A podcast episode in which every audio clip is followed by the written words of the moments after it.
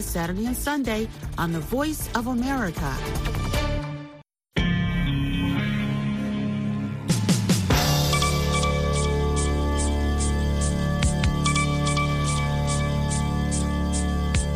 Hivi sasa ni saa tatu kamili saa za Afrika Mashariki, saa mbili Afrika ya Kati, hapa Washington saa nane mchana. Zifuatazo habari za dunia, msomaji Sandey Shomari. Umoja wa Ulaya utasitisha sehemu ya mafunzo yake kwa wanajeshi wa Mali. Mwanadiplomasia mkuu wa Ulaya Joseph Borrell alisema Jumatatu, akielezea ukosefu wa dhamana kutoka kwa mamlaka ya Mali kwamba wakandarasi wa kijeshi wa Rusia hawataingilia kazi hiyo. Uamuzi huo huenda ukaongeza wasiwasi wa kimataifa kuhusu muda wa kuendelea kuwepo kwa tume ya kulinda amani ya Umoja wa Mataifa MINUSMA na Umoja wa Ulaya EUTM na UCAP baada ya Ufaransa na washirika wake kuanza kujiondoa Mali mapema mwaka huu.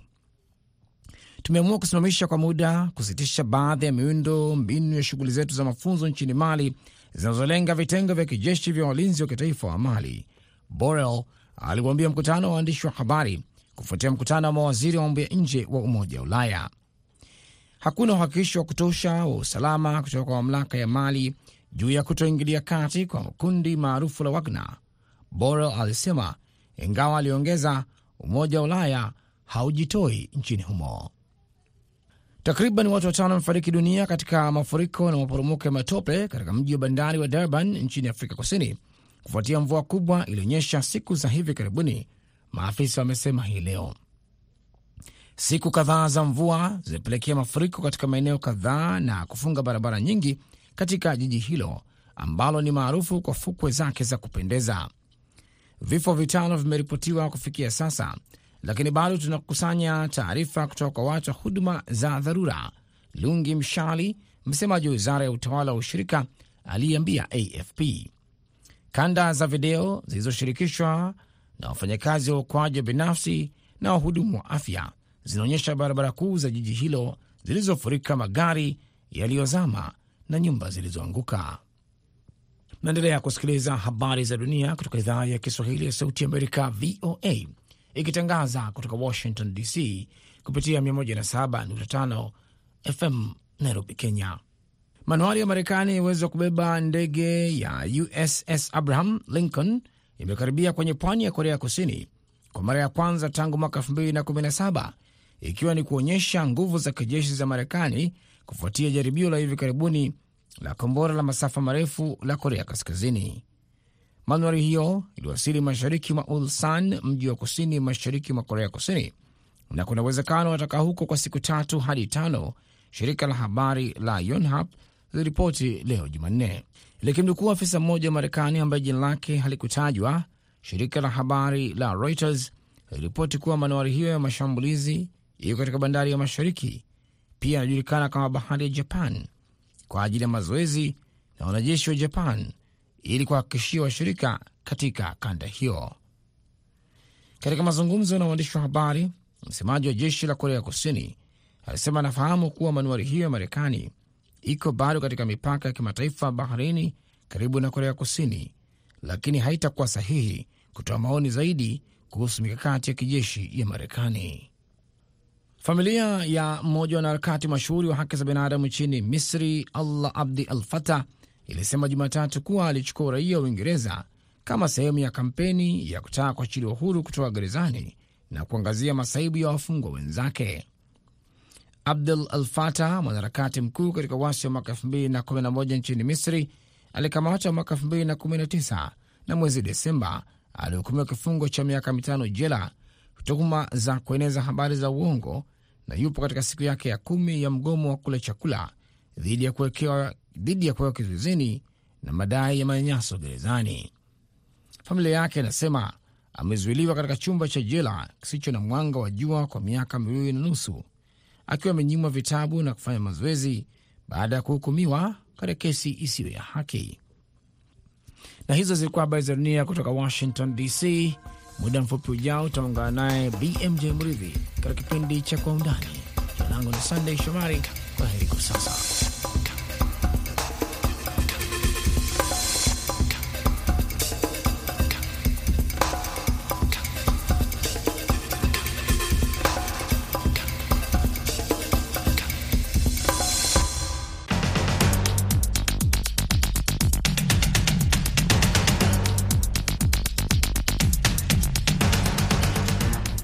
Ni Kwa Undani kutoka idhaa ya Kiswahili ya Sauti Amerika, moja kwa moja kutoka hapa jiji kuu la Marekani, Washington DC, kipindi ambacho huangazia ripoti zinazogonga vichwa vya habari, tukipekua pekua, kuchimbua na kukupa maelezo ya kina zaidi kuliko ilivyo kawaida. Msikilizaji, katika sehemu ya kwanza ya kipindi hiki tutaangalia yale ya hivi punde kabisa kuhusu mzozo kati ya Russia na Ukraine, ambapo Rais Volodymyr Zelensky wa Ukraine anahofia kwamba huenda Russia ina mipango ya kutumia silaha za kemikali dhidi ya watu wake. Ushahidi unachukuliwa na walioua watu na watakaotumia kemikali au sumu watakuja patikana na mwisho watakuja uh, kupelekwa mahakamani.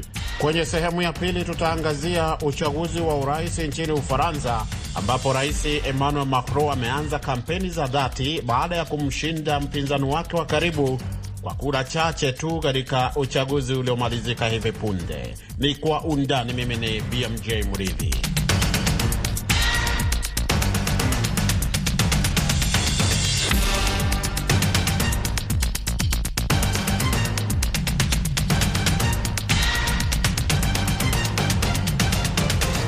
Nam, tuanzie Ukraine.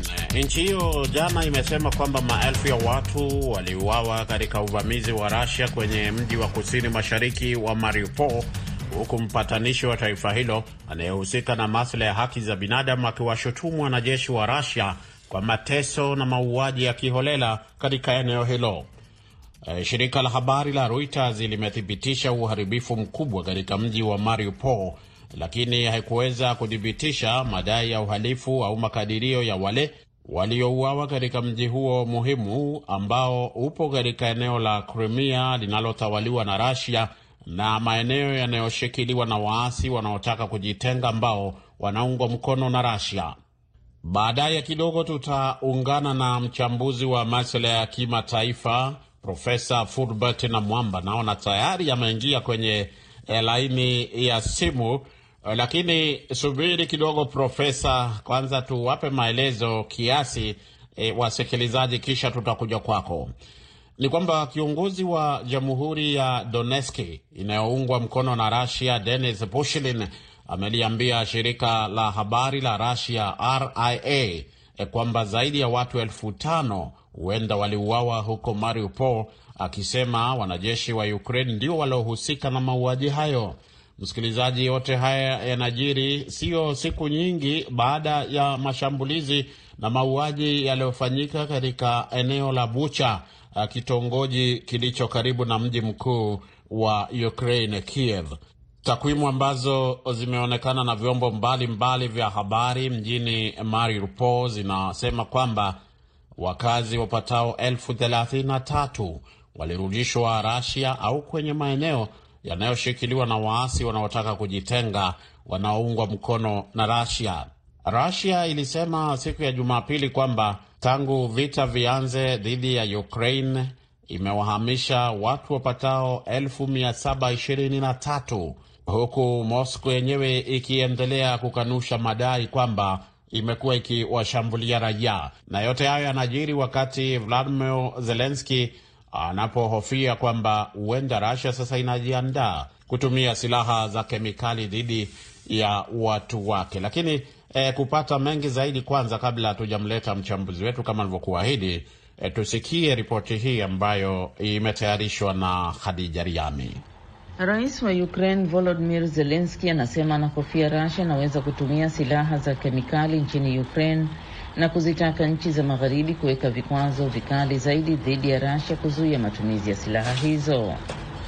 Akizungumza hayo Jumatatu usiku huku kukiwa na ripoti ambazo hazijathibitishwa kwamba silaha za kemikali tayari zimetumika katika mji wa bandari wa Mariupol uliozingirwa ambako wafanyakazi wanafukua vifusi. Mmoja wa wasemaji wa Rasia alisema kwamba wanaweza kutumia silaha za kemikali dhidi ya wanajeshi wa Mariupol. Tunazingatia hili kwa uzito mkubwa. Ningependa kuwakumbusha viongozi wa dunia kwamba uwezekano wa utumiaji wa silaha za kemikali wa Russia tayari umejadiliwa. Msemaji wa Pentagon John Kirby alisema Marekani haiwezi kwa wakati huu kuthibitisha ripoti za matumizi ya silaha za kemikali, lakini amesema ikiwa ni kweli, basi ni suala la kuliangalia kwa kina. Rais Vladimir Putin alisema Jumanne kwamba mashambulizi ya kijeshi ya Russia nchini Ukraine yanalenga kuhakikisha usalama wa Russia na akaapa kuwa malengo yake yatafikiwa. Akizungumza leo hii alipotembelea kituo cha anga za juu cha Vostochny mashariki mwa Russia, Putin alisema kuwa kampeni hiyo inalenga kuhakikisha usalama wa Russia yenyewe. Ni jambo la wazi lisoweza kuepukika. Swala pekee lilikuwa ni wakati gani unafaa. Jambo tunalofanya kwa upande mmoja ni kusaidia watu kuwaokoa kutoka kwa unazi. Kwa upande mwingine, tunachukua hatua za kuhakikisha usalama wa Russia yenyewe. Dhahir, hatukuwa na chaguo lingine, ni uamuzi sahihi. Hatuna shaka malengo yatafikiwa. Rais wa Russia pia alisema kuwa nchi yake haitatengwa, akisema kuwa Russia haina nia ya kujitenga na kwamba mataifa ya kigeni pia hayatafanikiwa kufanya hivyo. Hatutatengwa. Hakuna anayeweza kutengwa katika dunia hii leo. Zaidi ya hayo, haiwezekani kutengwa kwa nchi kubwa kama Russia. Kwa hiyo tutafanya kazi na washirika ambao wanataka kushirikiana. Kuondoka kwa vikosi vya Russia kwenye viunga vya mji wa Kiev kulidhihirisha madai ya uhalifu wa kivita, ikiwa ni pamoja na kuuawa na ubakaji kwa raia. Moscow inapuuza haya na kwa upande wake imeshutumu vikosi vya Ukraine kwa unyanyasaji wa kingono. Afisa wa Umoja wa Mataifa Sima Bahus aliliambia Baraza la Usalama siku ya Jumatatu, tunazidi kusikia kuhusu ubakaji na unyanyasaji wa kingono. Khadija Riami, VOA, Washington.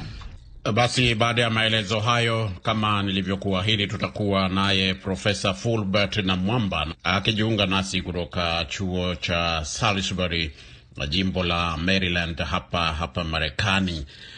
Profesa Namwamba, moja kwa moja tuanzie hapo pa uh, Zelenski, rais wa Ukraini, kutaka au kuomba ahutubie hutubie eh, Umoja wa Afrika. Maoni yako? Maoni yangu ni hivi uh, Afrika lazima ijibu chochote kwa fikra uh, na kwanza Waswahili walisema wahenga, uh, vita vya fahali uh, waumiao ni nyasi. Nyasi ndizo huumia fahali wawili wakipigana. Na pili, ndugu wawili wakipigana, chukua jembe ukalime, wakipatana, chukua kapu ukavune. Afrika inatakiwa kuwa msuluhishi au mpatanishi.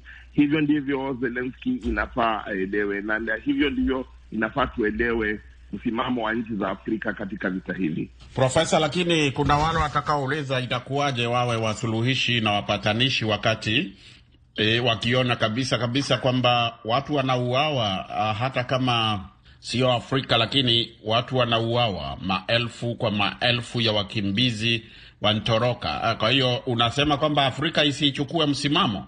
La, hukunielewa. Nasema Afrika inachu, ichukue msimamo kwa uangalifu ni kusema kuwa haiwezi kusema kuwa Afrika itachukua upande huu au ule, ingawa inaonekana waziwazi kuwa Ukraine ndiyo inaonewa.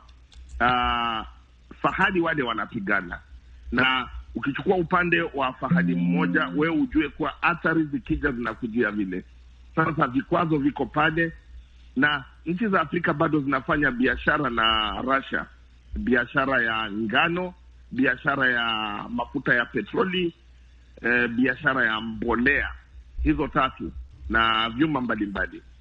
Kwa hivyo ukiwa msuluhishi, sio eti huoni kuna ushida huku na huku. Ukiwa msuluhishi ni kuwa unaweza kutumia uh, ushawishi kueleza nani aliye na makosa, lakini huwezi tu kukimbilia na kuchukua upande moja. Kwa hivyo Afrika ni lazima iende kwa uangalifu, haiwezi tu kukubali waziwazi kujirusha upande moja kama haijaangalia athari zile.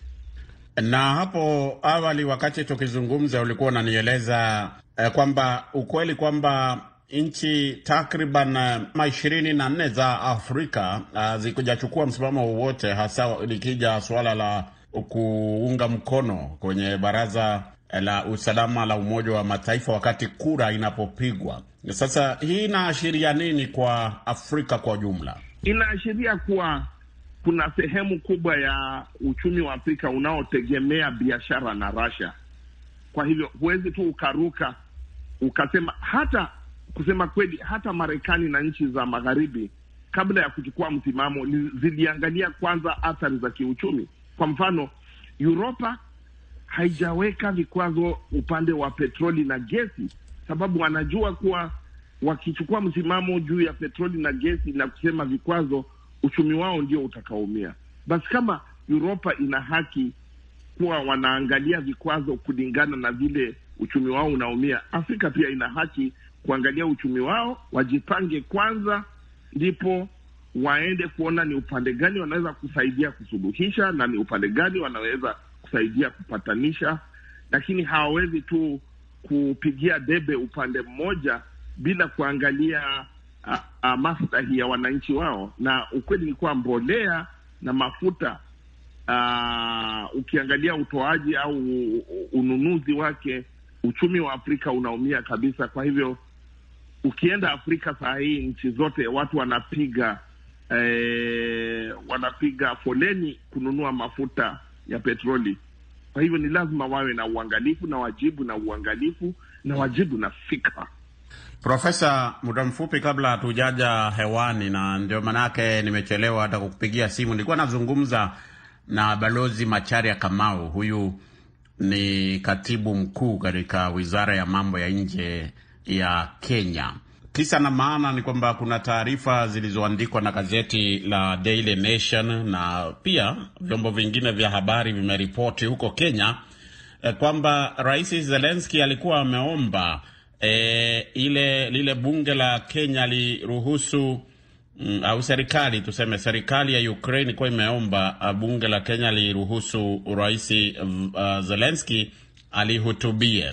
Sasa hapa lazima niseme uh, Masharia Kamau huyo uh, balozi Masharia Kamau ameniambia kwamba hana taarifa zozote kuhusu eh, kwamba kulikuwa na ombi kama hilo, na akasema labda ni porojo tu za magazeti. Lakini nalileta suala hili eh, kukuuliza tu Profesa, iwapo ni kweli kwamba uh, Zelensky angependa kuhutubia bunge la Kenya, hii hii itakuwa na umuhimu wowote au nchi nyingine yoyote ile katika Afrika kwa jumla?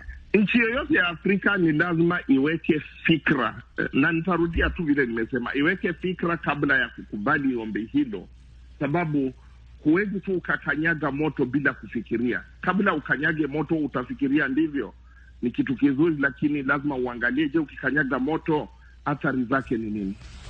Sasa kabisa, tukimalizia, kulikuwa na uh, hali ya wasiwasi kwamba huenda Russia inajiandaa kutumia uh, kutumia silaha za kemikali kule Mariupol.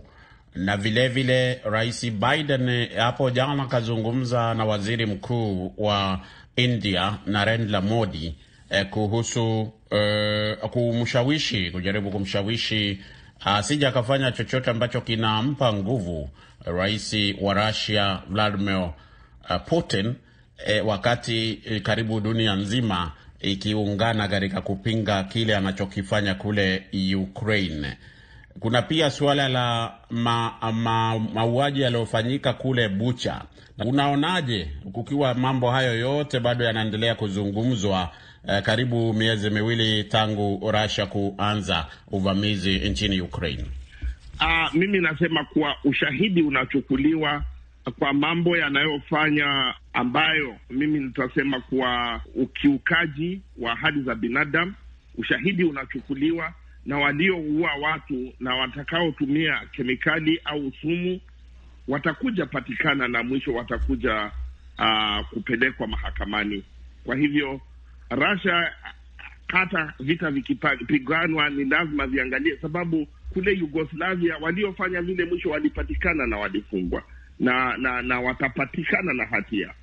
Kwa hivyo mimi nasema hivyo ni vibaya, na na ushahidi unachukuliwa tayari, na wanaofanya vile mwisho baadaye sheria itakuja kufuatwa.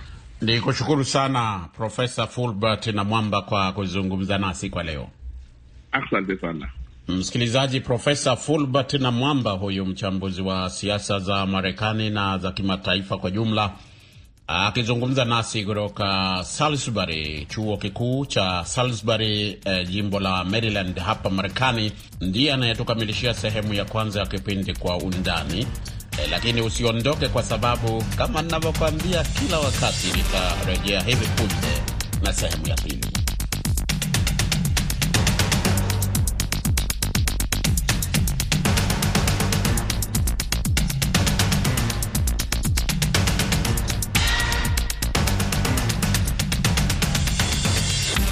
Karibu kwa sehemu ya pili ya kipindi Kwa Undani kutoka idhaa ya Kiswahili ya Sauti ya Amerika hapa Washington DC. Uko nami BMJ Mridhi.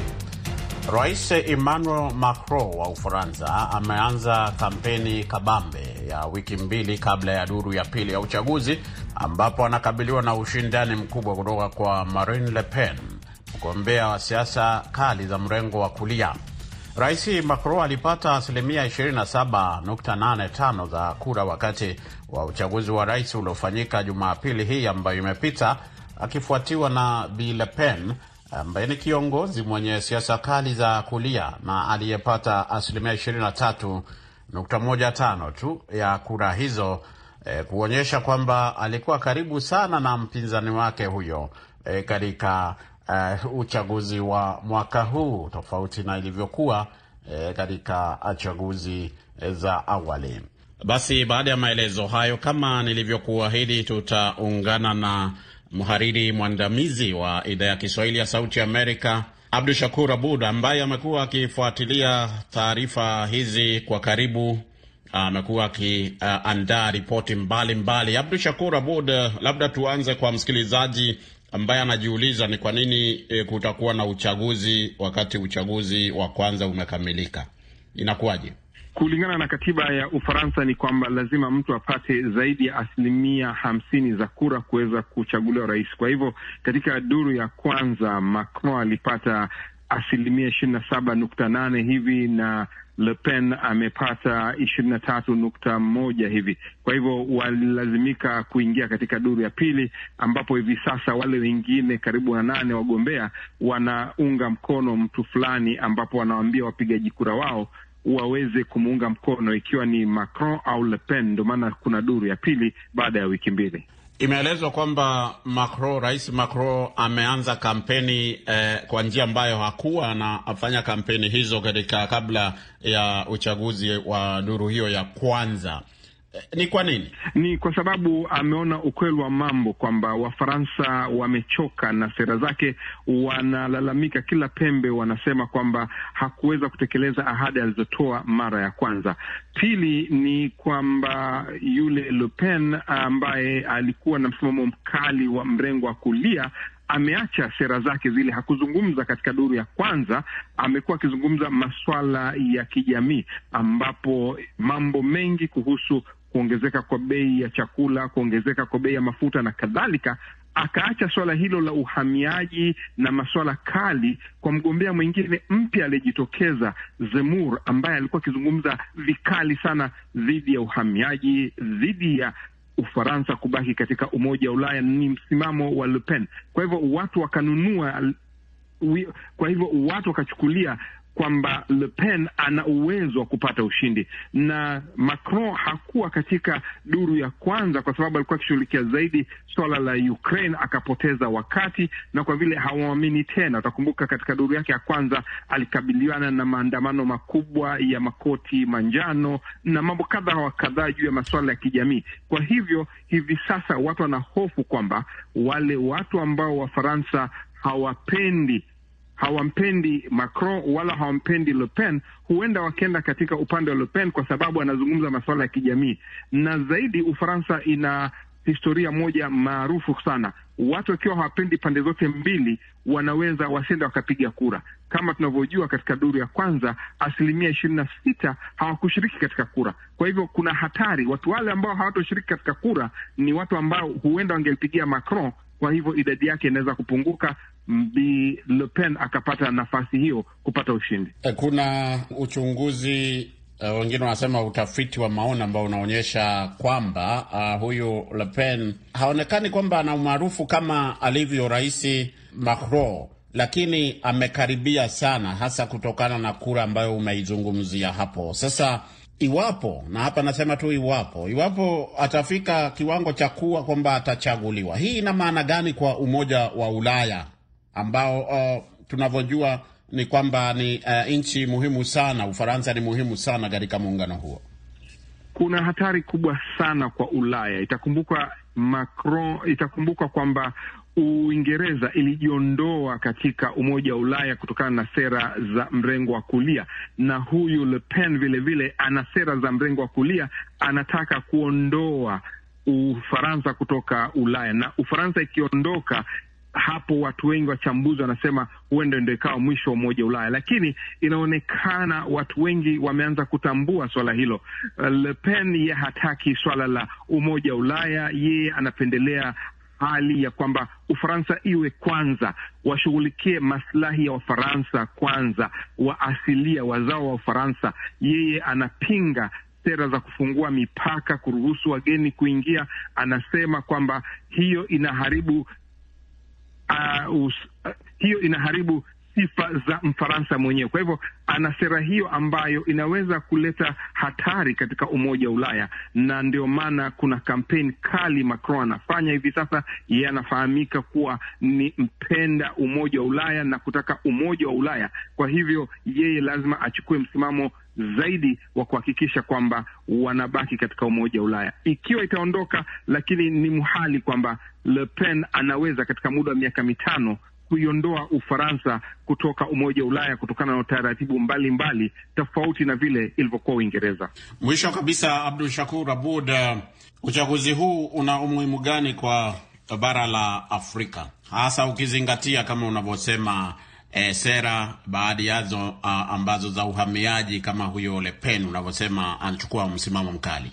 Tunafahamu kwamba Ufaransa ina ushawishi mkubwa sana barani Afrika, mfano huko Sahel, nchi nyingine za Afrika, na Le Pen amesema kwamba kwanza tujenge nchi yetu. Wananchi wa Ufaransa wanataabika zaidi kuliko kwenda nje. Kwa hivyo Le Pen akichukua uongozi anaweza kubadili sera za Ufaransa kuelekea Afrika. Anaweza kupunguza misaada, anaweza kupunguza ushawishi wa Ufaransa kule Afrika, kwa sababu yeye lengo lake ni kuangalia maslahi ya Wafaransa kwanza kabla ya maslahi ya watu wengine wowote. Kwa hivyo ukiweza kusema, wachambuzi wanasema sera zake ni karibu sawa na za Trump hapa Marekani aliposema America first, naye Le Pen anasema Ufaransa first. Kwa hivyo kuna hali hiyo ya hatari kwamba Ufaransa inaweza kujitenga, ingawa itakuwa vigumu sana kujiweka kando na Afrika kwa sababu Le Pen hawezi kuunda serikali yake peke yake bila ya muungano. Hana watu wa kutosha katika bunge, anaweza kupata kura kuweza kuunda serikali yake peke yake. Kwa hivyo kuiondoa Ufaransa katika Umoja wa Ulaya au kuelekea Afrika itakuwa vigumu sana kwake yeye, maanake lazima aunde ushirika na vyama vingine, na vyama vingine vitakuwa ni vile vya mrengo wa kushoto ambavyo huenda vikazuia mambo mengi zisibadilike. Ni kushukuru sana Abdu Shakur Abud kwa kushiriki leo katika Kwa Undani. Asante sana kwa kunikaribisha. Msikilizaji, Abdu Shakur Abud ni mhariri mwandamizi wa idhaa hii ya Kiswahili ya Sauti Amerika, na kama nilivyokueleza ni kwamba amekuwa akifuatilia suala hilo kwa karibu na e, ametudokezea mengi hapo e, kuhusu hali ya siasa e, za Ufaransa, ambapo e, kama ulivyosikia ni duru ya pili ambayo itafuata baada ya uchaguzi uliofanyika siku ya Jumapili, Rais Emmanuel Macron akimshinda Marie Le Pen ambaye anasemekana kwamba ana msimamo mkali e, ambao kama umesikia Shakuru hapo anamlinganisha na rais wa zamani wa Marekani e, Donald e, Trump. Lakini tutaendelea kufuatilia kuona ni nini kitatokea, kama rais atakuwa ni mwingine tofauti na ilivyo baada ya uchaguzi wiki mbili kuanzia sasa. Hadi hapo ndio tunafika mwisho wa sehemu ya pili, na hivyo basi kipindi kizima hiki cha Kwa Undani, kwa niaba ya wote waliokifanikisha, msimamizi kama kawaida ni Mary Mgawe, mwelekezi Aida Isa, mimi naitwa BMJ Mridhi. Tuonane hapo kesho inshallah. Tukutane papa hapa majaliwa.